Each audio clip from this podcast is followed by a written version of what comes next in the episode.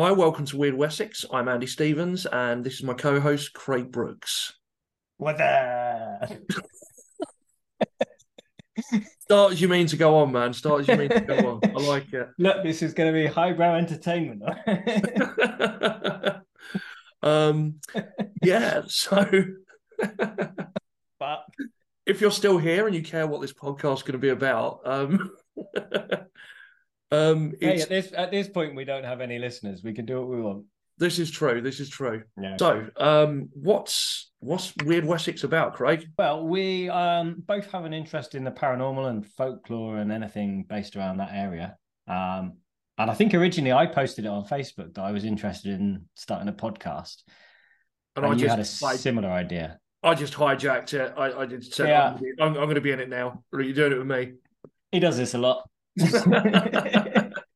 been thinking about doing one for a while. It was initially going to be a folklore and storytelling podcast, but yeah. You know, UFOs are cool too, I guess. So yeah, UFOs, ghosts, poltergeists, black dogs, definitely. Any of that, yeah.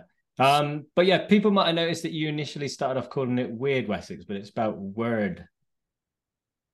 Yeah, I'm not just mispronouncing it, though. I'm not picking you up. We're not going to start again. But, yeah, it's just because the word weird derives from the Old English word, word. Weird. I never know how to say that. So it's W-Y-R-D. And then for some reason, the Scots change it to the modern spelling. And I think that it's kind of changed its use as well, because it used to be, like, meaning, like, what comes to pass. I might have to get hold of an Old English scholar and find out how that's supposed to be pronounced. But for the moment, we're calling it Wyrd Wessex. I think we call it Wyrd Wessex. We're going to go with it. We're going to go with it. So there you go. That's the decision. And I should also shout out, actually, whilst I think of it, is my friend Lewis, who, when I mentioned Wyrd Wessex, is like, you're spelling it like word, right? W-Y-R-D. And I was like, we are now. So if Lewis is listening, which I think he probably will be, yeah, cheers. Hey, that's one listener. So, yeah, I mean, as Craig said, we've both been sort of interested in it for a while. I mean, speaking of UFOs, tell everyone what got you into this. Well, there was that time I was abducted by...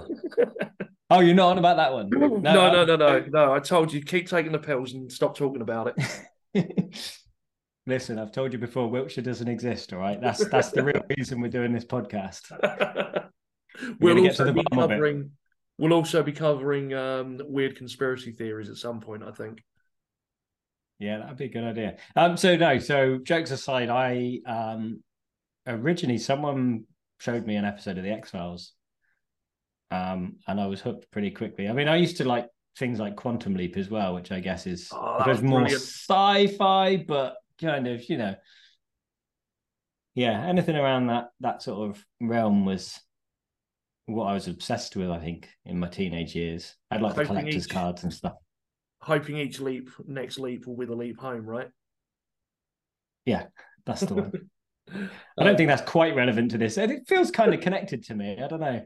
I mean, in all seriousness, though, it's what draws you in, what inspires you, you know, sort of these things.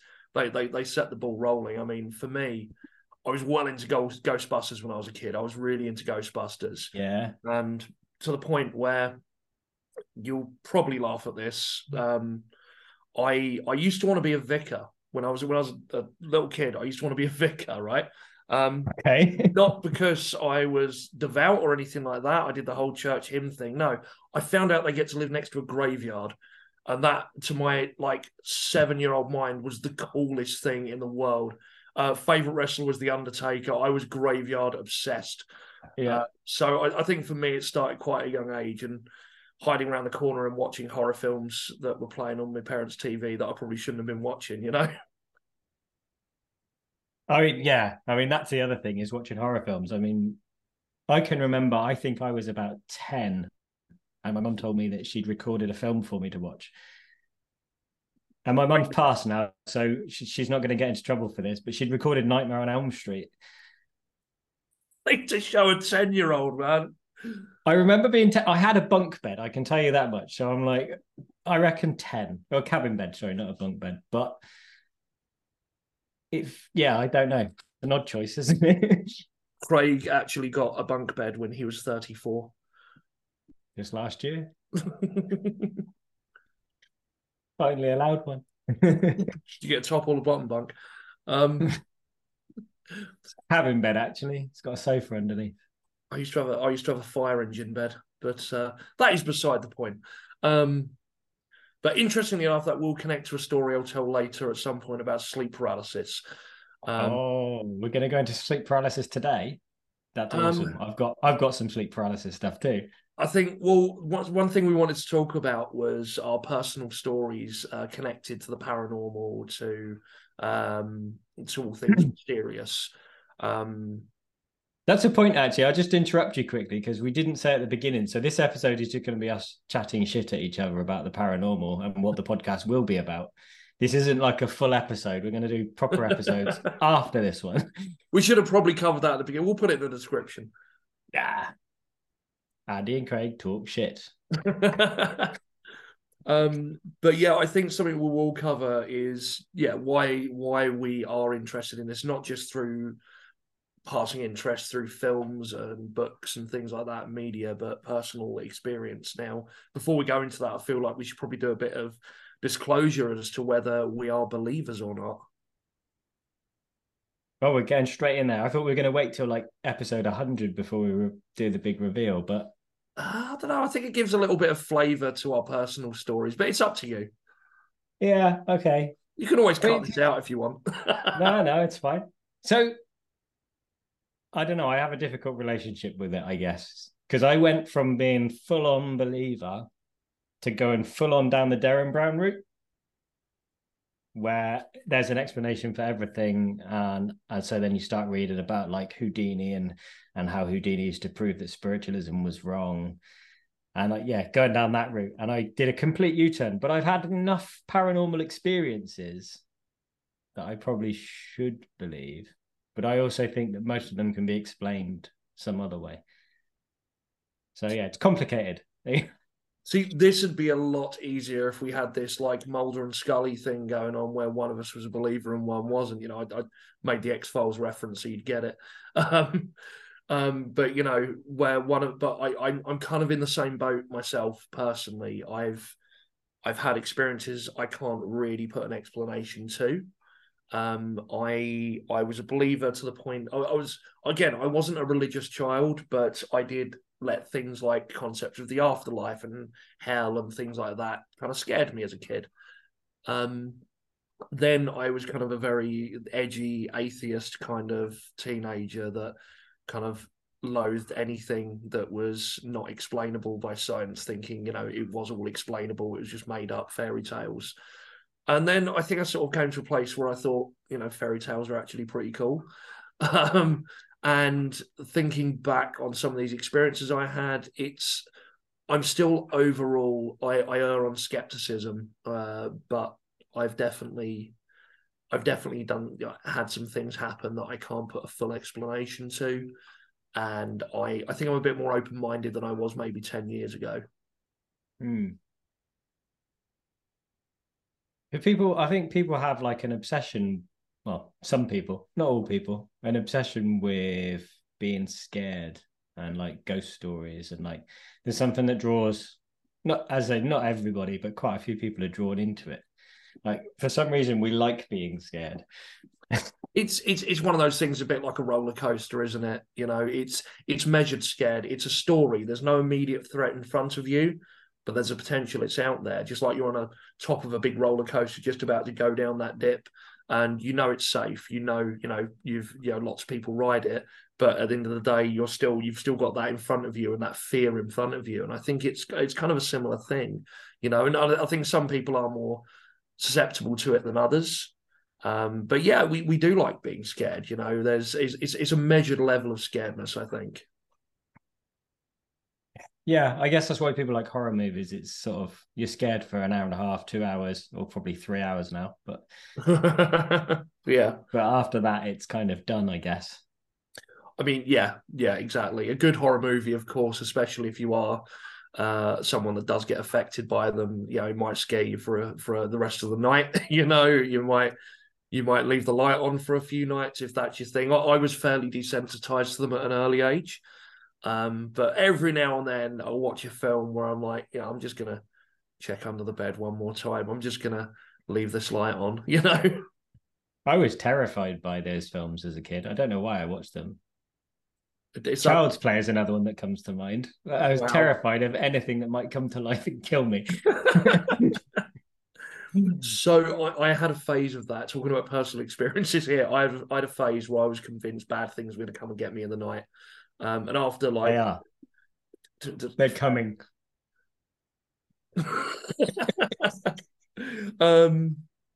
After my dad had his like rounds of scaring me, pretending to be the bad things in the night that's coming to get me. He then, which is very sweet of him, lined up all my Transformers toys and said they'd protect me. They'd come to life and protect me. I don't know what 8-inch tall Optimus Prime would have done, but it was the thought that counted, you know. Yeah. So should we get into telling some personal anecdotes? Because we've, I think, mentioned them a couple of times now. I think we should. I think my Optimus Prime story wasn't good enough. Yeah, sure thing. Go on, give us a personal anecdote of something you've experienced that maybe you can't explain, or maybe you can. I don't know. I've got a couple I might save for future podcasts, actually, where. It's a relevant subject, but something that got to me a little bit in my later life, so when I wasn't as susceptible to this sort of thing, or so I thought. I was in Wales. I was doing a flint knapping course, I think, with my partner, and we'd gone for a walk around a local town, and the night before, I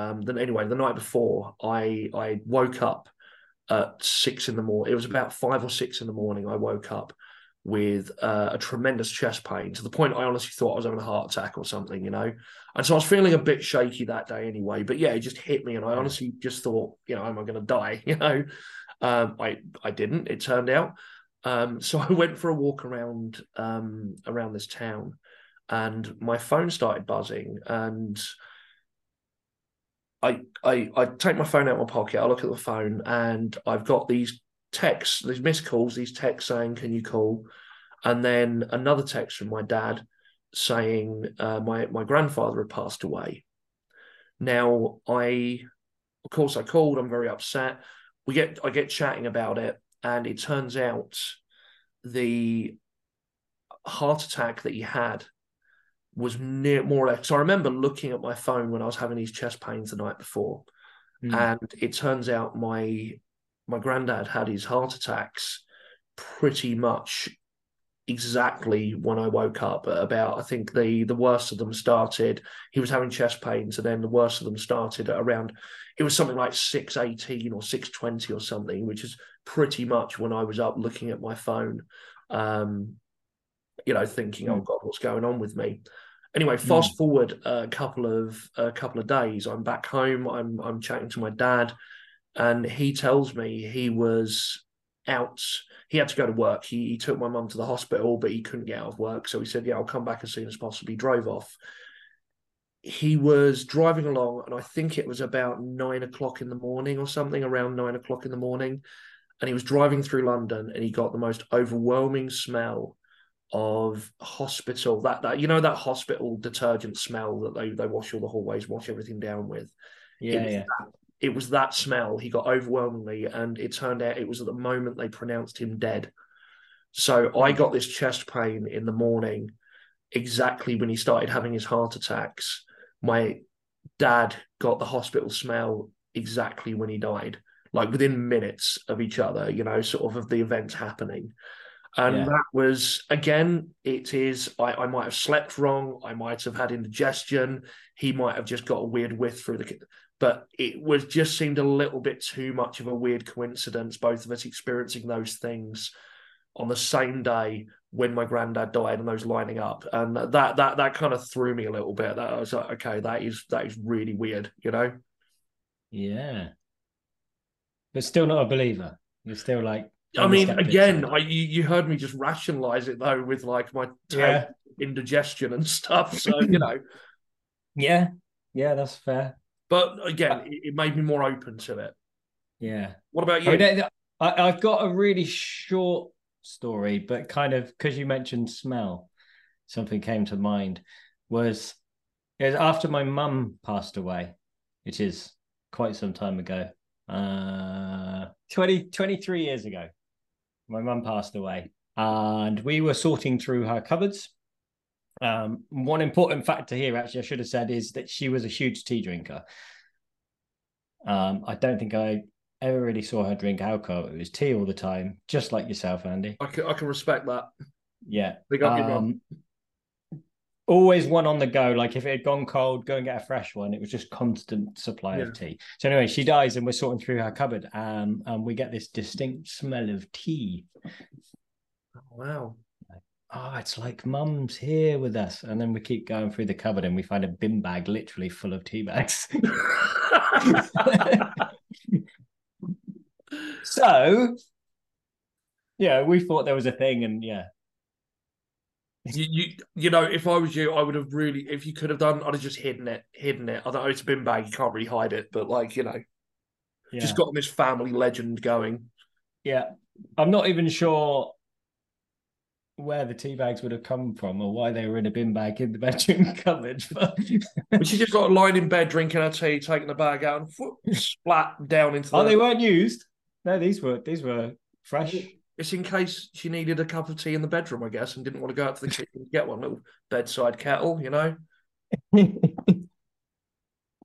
Yeah, so that's my, obviously not quite so serious story. Do you want me to tell a serious story? I mean, whilst we're... You can do a serious one if you want. You did a kind of serious one, didn't you? But I feel like we, you know, having a bit of content on the first episode for weird stuff's a good one.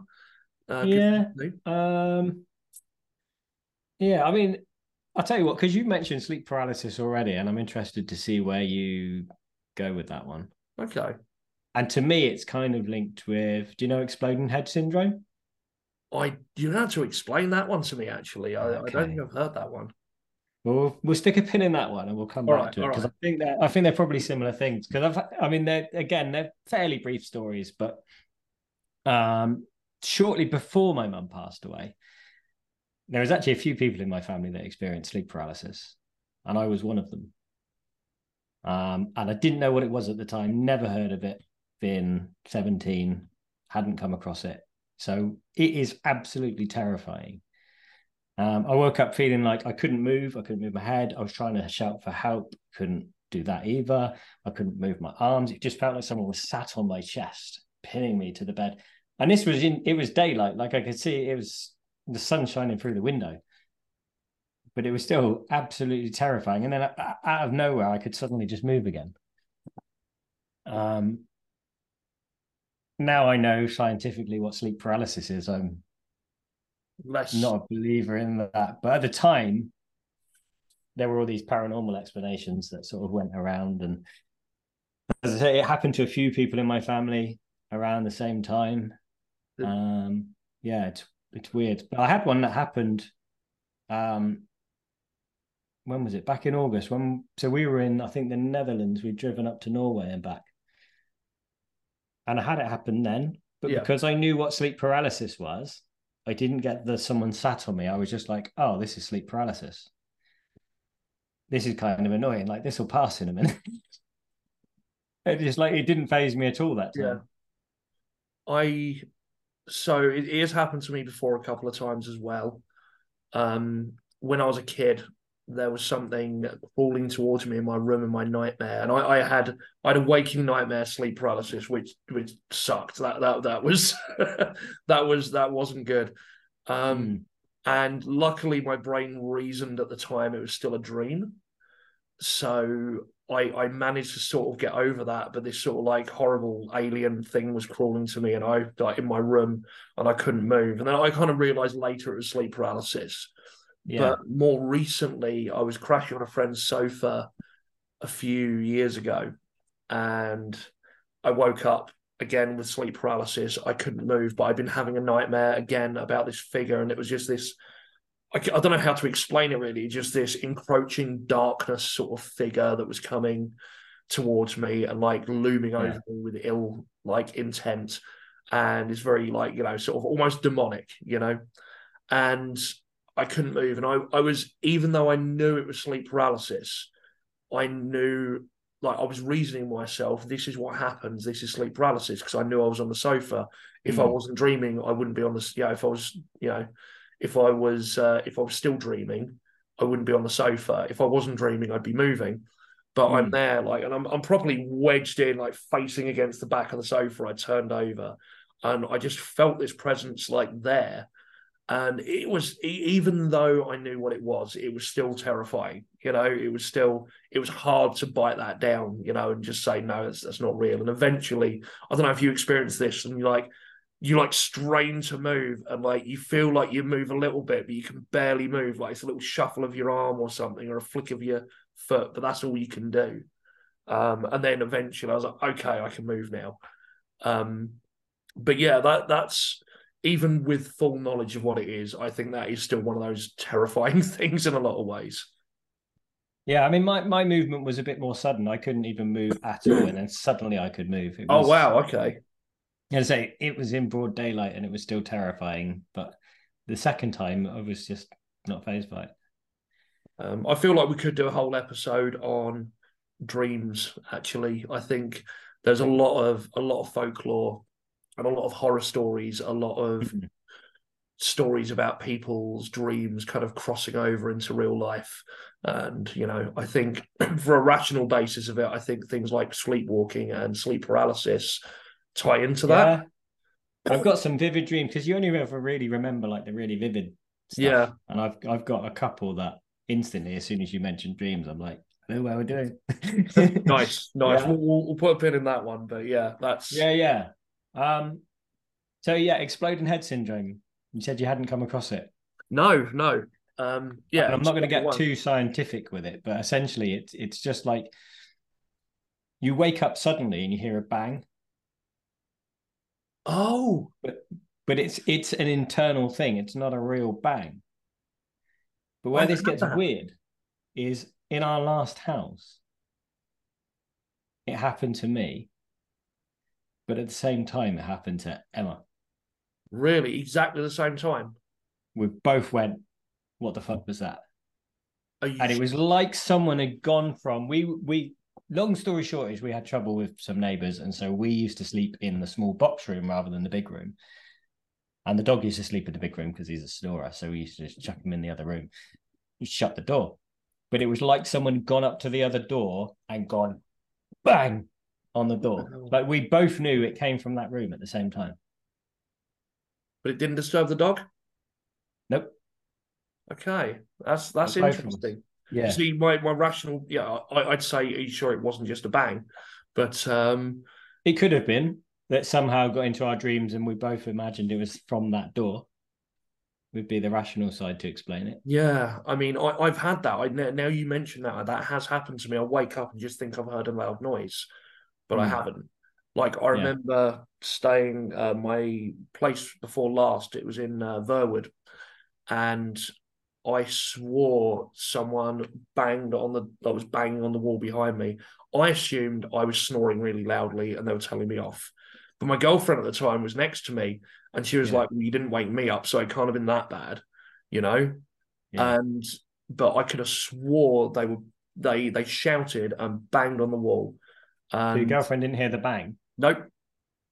But just you? Yeah, but I woke her up by literally jolting awake and sitting up. You know, so you when it happens, as you know, you're alert, aren't you? Straight away, you're alert afterwards. So yeah, weird stuff, and they've got no explanation for it? I think there is a scientific explanation for what happens, but yeah, that's not essentially it's... Yeah. I want it to be. I should have. I didn't think to like make notes on exploding head syndrome, but that's all right. It's come up naturally in the conversation, so maybe we'll cover that at some point when we do like dreams. Do better in the future. That's all, you know. Yes. Next time, I'll predict what you're going to say. Yeah, no, that I know what you're talking about. I never heard that term, but what grim term for exploding head syndrome, not phantom bang syndrome. You know, it's right. Go on, let's do some on the ground research. All right, I'm going to Google it now. All right, and see what comes up. Let's not pretend we don't have Google. Come on. No, come on Wyrd Wessex, we pore over dusty tomes. We I'm going to the yeah. I've opened the old book of Wikipedia. You blow the dust off it first, like some old sage, like, you know. Oh, and it says it's not to be confused with the album by the band The Telescopes, just in case you. Now I feel better. You know, I was getting them confused. All right. I'll just read it rather than reading it and then reading it out loud. So exploding head syndrome is an abnormal sensory perception during sleep in which a person experiences auditory hallucinations that are loud and of short duration when falling asleep or waking up.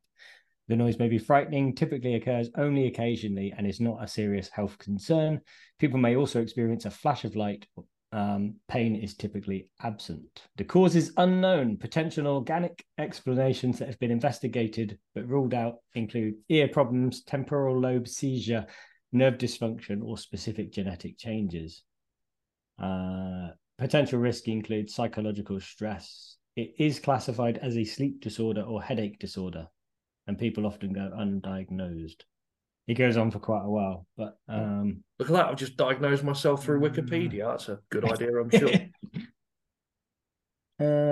The cause is unknown. A number of hypotheses have been put forth, with the most common being dysfunction of the reticular formation in the brainstem responsible for transition between wake and sleep. There you go. Our heads are wrong. Yeah, there's a whole list underneath about like minor seizures and other stuff. But then how do you explain two of us having it at the same time? That's the only thing I couldn't explain. If it was just me, like I've had it happen a few times, but to have it happen to someone sleeping next to you as well. I'm imagining your dog doing the bang and then like sitting there quietly doing the Motley laugh. He runs off and goes... Yeah. So essentially I was right when saying there was no explanation. That's... Yeah. I'll cut to that and you'll just go, there's no explanation. Yep. So that kind of covers a bit of personal experience, I guess, that we've had. Do you think any of those... So your experiences that you've given so far have actually been all rational ones, all ones that you've explained away, bar maybe having one at the same time as your wife. Yeah, okay. So you want me to think of something that's less rationalized. Have you got one that you can't explain? All right, so there's one. I just realised that I'm burning myself on my channel. Soon Craig will be a ghost story. It's just like... Can I think of a story? No, I'm just going to set fire to myself. Yeah. There's a couple of things connected with where we live now. And one happened just outside this building. I mean, there's a window here that you can't see. But shortly after we moved in, doing the typical clearing up of the garden in the winter, and burning the rubbish, because I'm British and that's what we do. Burn your garden rubbish. With some cider, you know, I'm drinking my cider. That is very Wessex. That's very Wiltshire. Got to drink up thy cider. And so this is, I suppose, slightly a two-part story, really. Is the first one was that I was stood by the fire drinking my cider, and I saw... And you know when you see someone move and you're not expecting them, that you jump and like your heart rate goes up. And so that happened, and I saw someone run across the garden. But in the instant that I spotted them, they disappeared. Anyway, so the next day I realized at the time I was wearing a Thor's hammer and I'd lost it. So obviously first thing I do is go out to the garden and try and find it. Yeah. And the place where I found it was the place where the shadow person disappeared. Wow. Okay. I can't explain that one. And it was like someone just bolted across the garden but disappeared. And it was only, I don't know, probably 6 foot from where I was. It wasn't far away. And there was just that sudden movement that I went, yeah, the fuck? And then gone. See, I was going to say, you, I know when you're tired, you sometimes see things like that. That's something I get sometimes from tired. I'll say, or maybe I'm just haunted by lots of shadow people. I don't know. But I thought you just meant me then. No, I know when you're tired. I know when you're tired, he gets like this. No, I know when you're tired, you do, your brain does play tricks and you're a little bit more like that. It's like, you know, when you're staring into a tree line late at night or something and you're by yourself and you stare too long, if you're a bit knackered, you'll see those trees move. You'll see things there. But yeah, no, that's the Thor's hammer bit especially. That's quite a... You said it was a two-parter. Yeah, so when we first moved here, Ocean was almost 3. So the other thing I should say, so this is an 1850s cottage. It used to be part of a coaching house, so it's got some history to it. But we were in bed. I don't even think we'd been in the house a week. And we're in bed and Ocean climbs into bed in the morning. It's the winter time. It's probably around now, actually. Yeah. Because it's like our house anniversary this week. And Ocean just looks at me and she looks across the bedroom and she says, "Daddy, why is there a shadow with a hat on over there?" It's always creepier when kids say it, man. Well, within a couple of days of that, we had the van parked out the front and Emma was sat in the van with Ocean and I was locking the front door. And when I got in the van, Emma's like, yeah. Ocean just said to me, "The shadow with the hat's looking out the bedroom window at us." There is just something creepier about it when it's a child saying it, you know. I should have cut and got Ocean to do like a little voiceover. Yeah, next time, man. Next time. Yeah, but then there is one of my neighbours has seen a Victorian gentleman with a top hat. Yeah. Before, and they've smelt cigars in their house after they've been away and come home. Ah. And they don't smoke or anything, so there's something that goes on around here. Okay. Mm. Ah, nice. Is that better for you? Is that more... Absolutely. And, you know, you have the ingredients of a classic ghost story there, you know, not only the, you know, creepy sentence uttered by a child, which makes it even more creepy, but you had the house anniversary, you know, it was like it was 5 years ago to this very night, you know. I mean, it was 4, but you weren't to know. No, yeah, I'm rounding up. Should we talk a little bit about what we're planning in the future? What sort of things we're going to be covering? Yeah. So probably one thing I want to cover quite soon actually is the Penhill Poltergeist. Oh yes. It's a little known story. It did make it onto the BBC some years ago, and I need to do some more research, and I'm hoping to even possibly track down the people that were involved. Nice. There are 2 stories I found on a council estate in Swindon near where I used to live in an area called Penhill. And it does have a reputation. It is a bit rough. Sorry if you're from Penhill and you're listening to this. But that aside, there are 2 stories of people that experienced the poltergeist. And one of them I read even had the point where the council sent someone round to deal with the poltergeist, which I found intriguing, but I can't find that. Yeah, so I can't find, because it was on the BBC, but it was some years ago. I'm assuming it's been like recorded over. You know, they used to record over everything. Yeah, because they only had like so many tapes, didn't they? Yeah. So they just like all these lost Doctor Who episodes and the like, you know. Yeah, so I don't know that from what I can find, it doesn't exist anymore. But I'm thinking that the people involved would probably be 60s, 70s. I mean, they're involved as a 2-year-old boy, so he's probably in his 50s now. Yeah. And so it'd be interesting to see whether their opinions have changed in that 50 years or whether they still believe. We'll have to get... But then, yeah, and the fact that there are two cases on the same estate.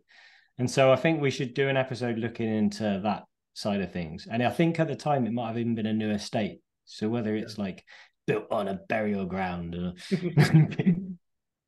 Or whether it's just settling ground, or I think we should look at that side of stuff. Yeah, definitely. But yeah, is there anything you want to cover? There's a lot of. I love fairy folklore. I love folklore that sort of drifts into the realm of spooky and mysterious, but is rooted in ancient folklore. So. There are a lot of fairy stories. There are a lot of strange lights which would now be attributed to UFOs, which we may cover in its, I imagine we're going to cover at some point. Oh, we're going to have to, yeah. Given, sort of some of the things that Wiltshire's famous for in that regard. But you get a lot of these stories of strange lights in the sky, like going back to the 1800s. And back then they were attributed, it wasn't, it wasn't spacemen, it wasn't, it wasn't fair, it was fairies, it was more seen as a supernatural rather than something a little bit more. Well, at times it was witches too, wasn't it? It was witches, yeah, at times it's been witches as well, yeah. It sort of shifts depending on what is the current kind of... What's the current feeling, what's the fascination, what's the. It's like the idea of little grey men don't appear until fairly recently. Yeah. And then they just become the thing that people are abducted by aliens. It's always little green men. Yeah. Was that Roswell started that? Was it? Roswell. What year is Roswell? That's got to be one of the first. But there's... 70s? I should know as well. I was going to say, that's more your realm, but I was thinking more... I think Betty and Barney might have been the first, and not the Flintstones. But I was thinking the Flintstones, man. I'm not gonna lie. So you don't know about there's Betty and Barney Hill, I think was their last name. That rings a bell. They were they were, I think, one of the first to experience. But I think there's some whiff of BS around that story, but yeah. I'd like to look at various monsters as well, not just sort of Loch Ness monster or anything like that. We've got a lot of monsters in folklore, some which are still seen, some which have passed into folklore, like the Bisterne Dragon, things like that, which is sort of New Forest Bay, so Hampshire way. And barrows, I love barrow folklore. Oh, we've got to do barrows. We've got ideas for barrows. I mean, spoiler alert. So the actual first episode after this, we're doing black dogs. And I have some barrow stuff involved with black dogs. Oh, nice. None of mine involve barrows, so I'll look forward to hearing those. Yeah.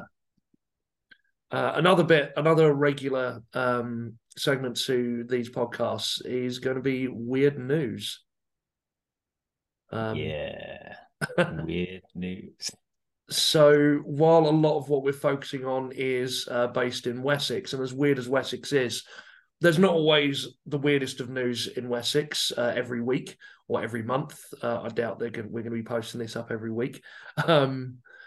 It's hard enough penning you down for the first episode. This is true. So we're going to be going further afield for that. So essentially, we're going to be looking in the news for all things weird, mysterious, strange, just peculiar.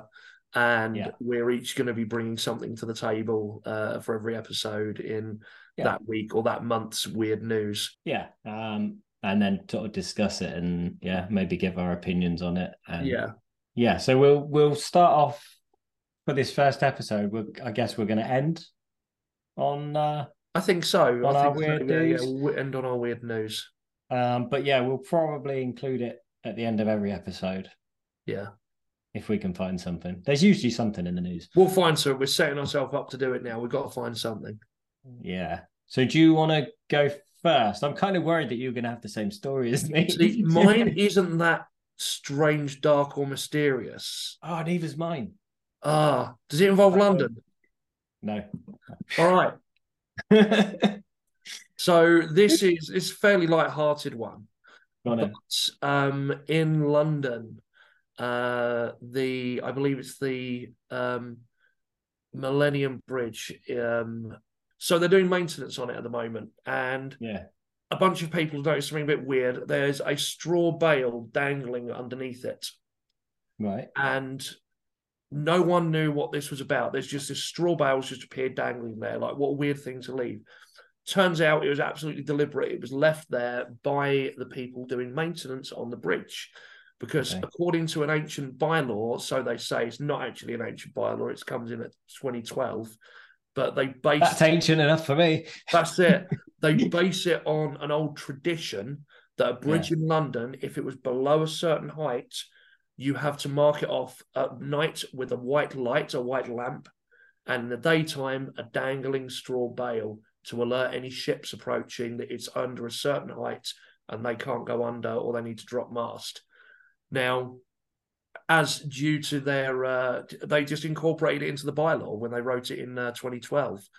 So, yeah, you've got this, for legal reasons, you have to have this straw bale because of the maintenance work going on in it. The workers are underneath the bridge and that lowers the passing gap between the water and the bottom of the bridge. So you have to dangle a straw bale under it because it's gone under a certain height.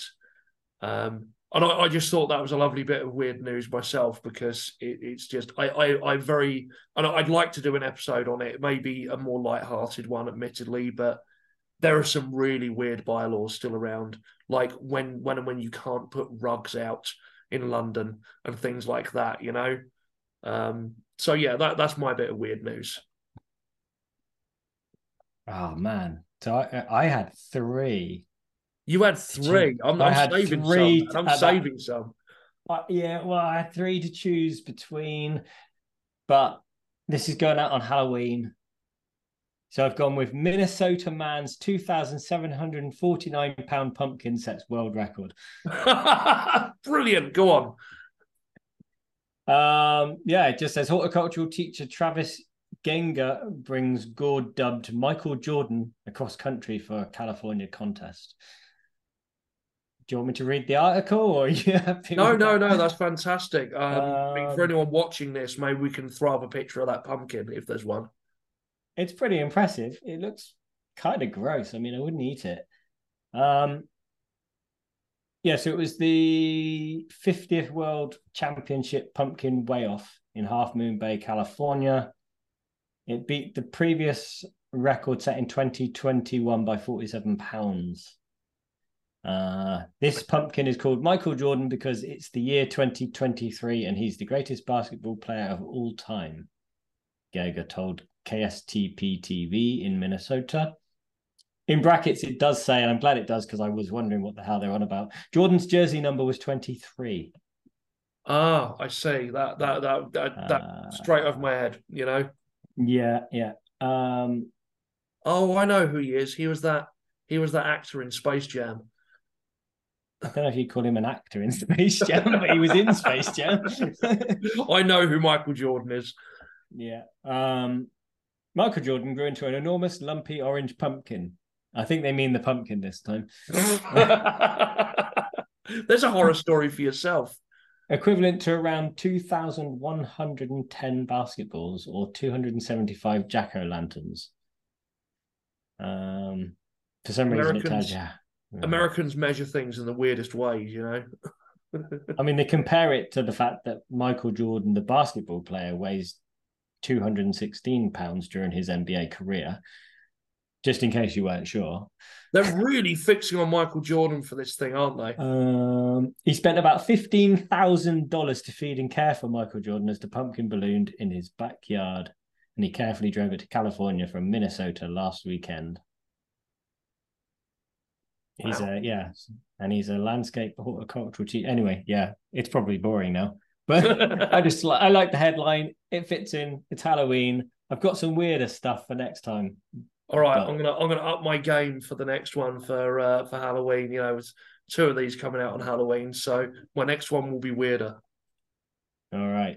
So I think we're going to leave it there. And as I say, the next episode, which will go out on the same day as this one, is going to be on Black Dogs. Yeah, look forward to that. We never decided who was closing the podcast. Go on. We've been weird. No, hang on. No, I don't know. We're going to have to edit this bit. Or don't edit. Fuck it. I'm not going to edit. This is the first one. Stay weird. That's a nice cheesy one, isn't it? I'm not using that. Stay word. So, yeah, no, thanks for listening, guys. And we will see you next time on Wyrd Wessex. Bye.